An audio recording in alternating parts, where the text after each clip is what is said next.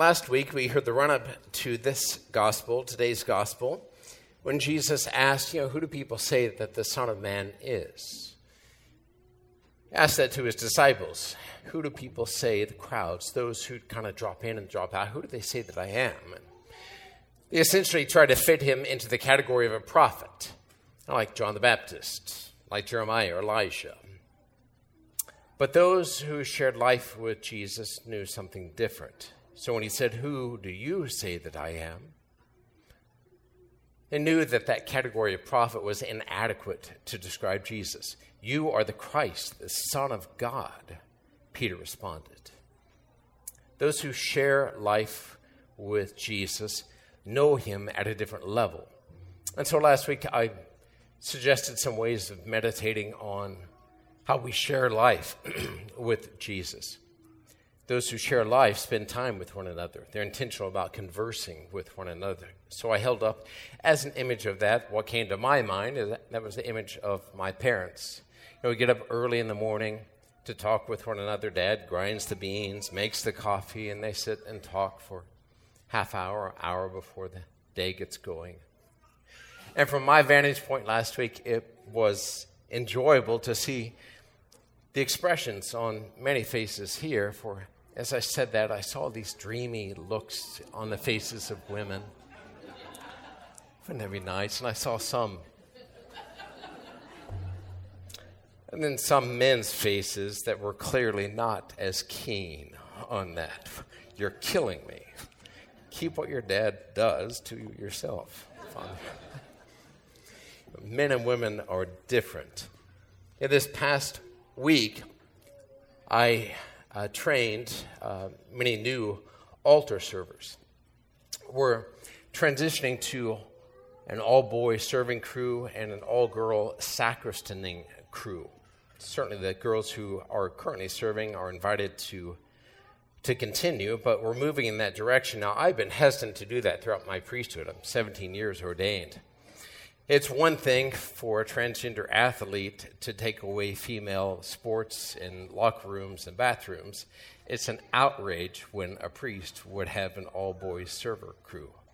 So I've been hesitant to do that until over the past year or so, uh, coming to know um, Sheila Gramley, who directs our religious formation program and who has significant, substantial experience with the development of children. And as she spoke of that, I, along with other things, I saw a real logic to that. I mean, I, just as one example, as I suspect you'll identify with, the boys are especially competitive. Especially competitive. If you want anything done, well, make it a competition. The boys will do it. And we know for sure that girls mature earlier. It's just the way things are, right? Don't worry, you'll catch up, all right?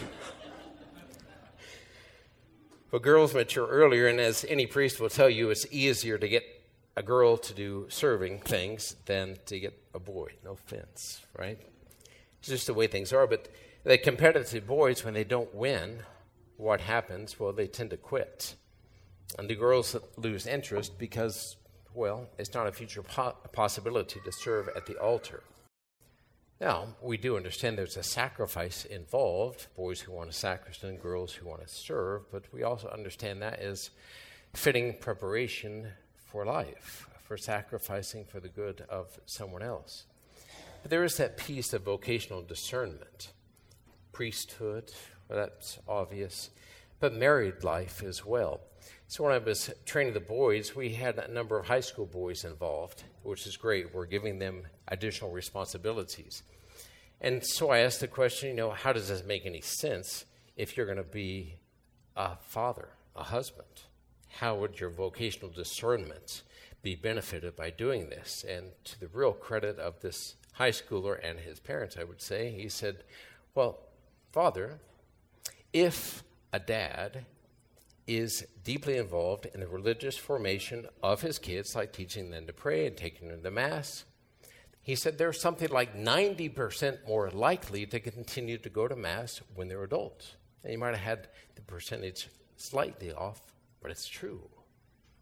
Last year was the first experience for me training boys alone, and the atmosphere was just different. And then it was noticeable because the girls came in as they were learning how to be sacristans, and the environment just changed dramatically. This year we hit much more on vocational discernment. So I asked all the boys, you know, what do you, your earliest memory, what is it that you wanted to be when you're really young? What is it that you want to be, wanted to be? And we had professional athletes and engineers and such. And I asked the question, now what do you want to be?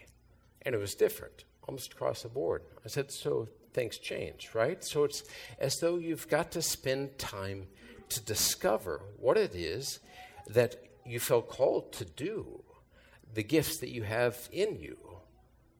So there is, I said, a small V vocation that we're called to, occupation, job, but there is that big V vocation that we're also called to, either as a priest or a parent, husband, wife, or maybe in the religious order. And so, here, what are we doing? We're helping you to develop skills in your character, just like the work at school is helping you to do the same thing. You may never use calculus or algebra, but by engaging in that, you're developing your own character and learning something about yourself. And with the older kids, I ended with this, which is where I'll end here with this little segment for you. As I invited the older servers, you know, look at the cross. Look at the cross. And what do you see? That's a broad question. But I said, I see, for God so loved the world that he gave his only Son, that whoever believes in him might have eternal life. And I see that Jesus offered the gift of himself to his Father, offered his yes to him and to all of us. And I suggested, are we not made in God's image and likeness? So is that dynamic of giving not written into the fabric of our very being? And what we're asking of you to do is simply look for the way in which you might come to that in your life so that your life can be as fulfilling and happy as possible. St. Paul said in our second reading, I urge you, brothers and sisters, by the mercies of God, to offer your bodies as a living sacrifice, holy and pleasing to God, your spiritual worship. Do not conform yourselves to this age, but be tr- transformed by the renewal of your mind, that you may discern what is the will of God, what is good and pleasing and perfect. Our body is an extension into space of ourself mind and body are part of our composite being. We're composed of both mind and body. Paul obviously is not suggesting that a person can separate his or her body from his or herself and make an offering of it.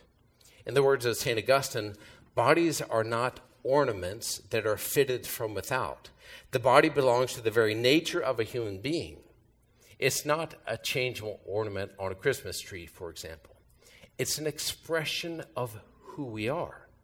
Kind of like language is the expression of our thoughts. The two are tied, bound together. Kids, I am so very, very sorry that you are growing up in a time in which there's such confused and malicious ideas about bodies sex, gender, and such. Simply because the girl might like to play with trucks, go fishing, and work on cars, for example, doesn't make her any less of a girl. And simply because a boy likes to do things many girls do doesn't make him any less of a boy. Every person is a unique and unrepeatable human being, according to John Paul II. Sex isn't determined by interests and personality traits. It's a real deception to say otherwise, as is saying there's such things as sex change. Let me demonstrate this to you. Each of us have about 30 trillion cells in our body. 30 trillion cells. That's a lot of cells. Every one of them has two X chromosomes if you're a girl, or an X and a Y chromosome if you're a boy. The surgeries and drugs that are described as changing a person's sex only affect appearances and suppress certain bodily functions. None have an effect on the chromosomes of even one cell. That's scientific verification of the Bible's creation account. God created us male or female.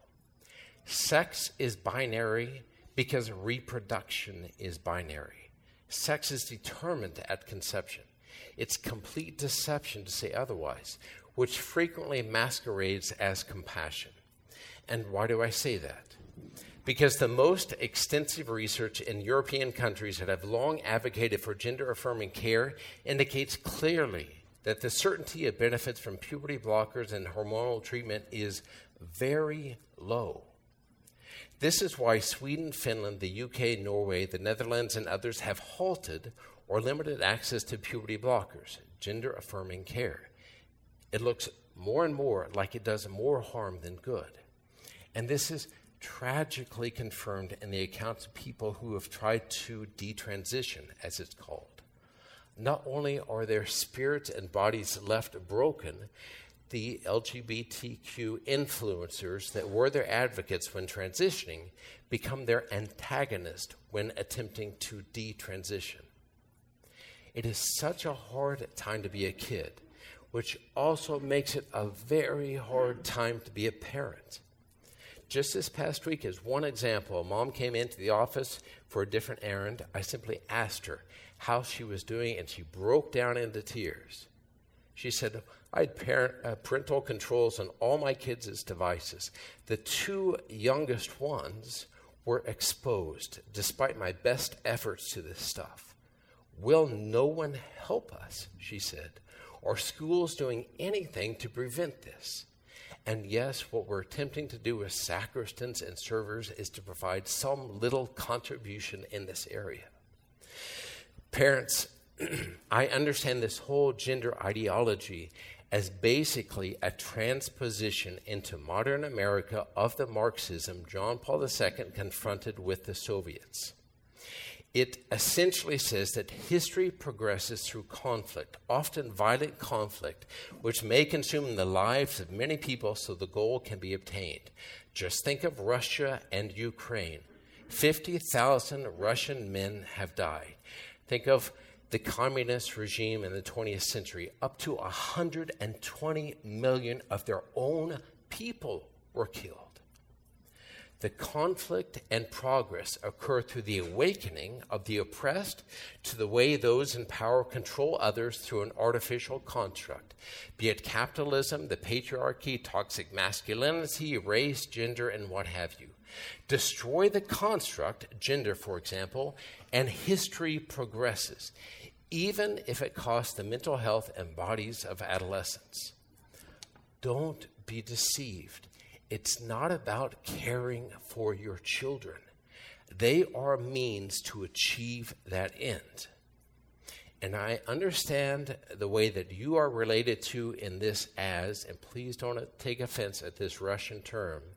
You are not this, but you are related to as a useful idiot.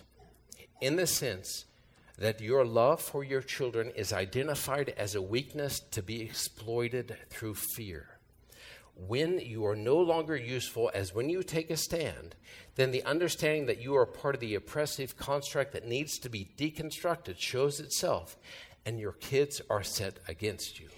I say this not simply from what I have read, but I have witnessed it in my own family. Now, here's what I mean by taking advantage of your love. Parents, you're told that if you don't transition a kid, they'll commit suicide. Better a live daughter than a dead son is the prevailing counsel. But you see, there is no evidence that if you don't transition a kid, they'll commit suicide. Suicide occurs at all points of transitioning, and the average time of suicide is six years after they transition. It doesn't solve the problem. Social contagion is a real thing that is peer influence. Kids who spend lots of time online are more vulnerable to this because there's more opportunities for filters to be penetrated and for them to be exposed to a community that inundates kids with support to transition, but turns on them if they seek to swim against the tide. And lastly, the vast number of kids who identify as trans have a previous mental health diagnosis, something that predisposes them to misguided influences. Remember what parents discovered in the pandemic. Your voices are powerful with schools and school boards. Don't be afraid to speak up and ask questions. Why are these books in the library? Why would the de facto position be to affirm? Would that be done if my child was anorexic and came to you saying she was fat? Aren't you using her body to make that determination? Friends, to follow Christ is inescapably tied to the cross, the point where the world's no encounters Christ's yes to the Father. Be renewed in your mind. Make your yes become visible through your body. It's not a yes if it doesn't. Carry your cross. Anything less, as Jesus suggests, bears the mark of the evil one.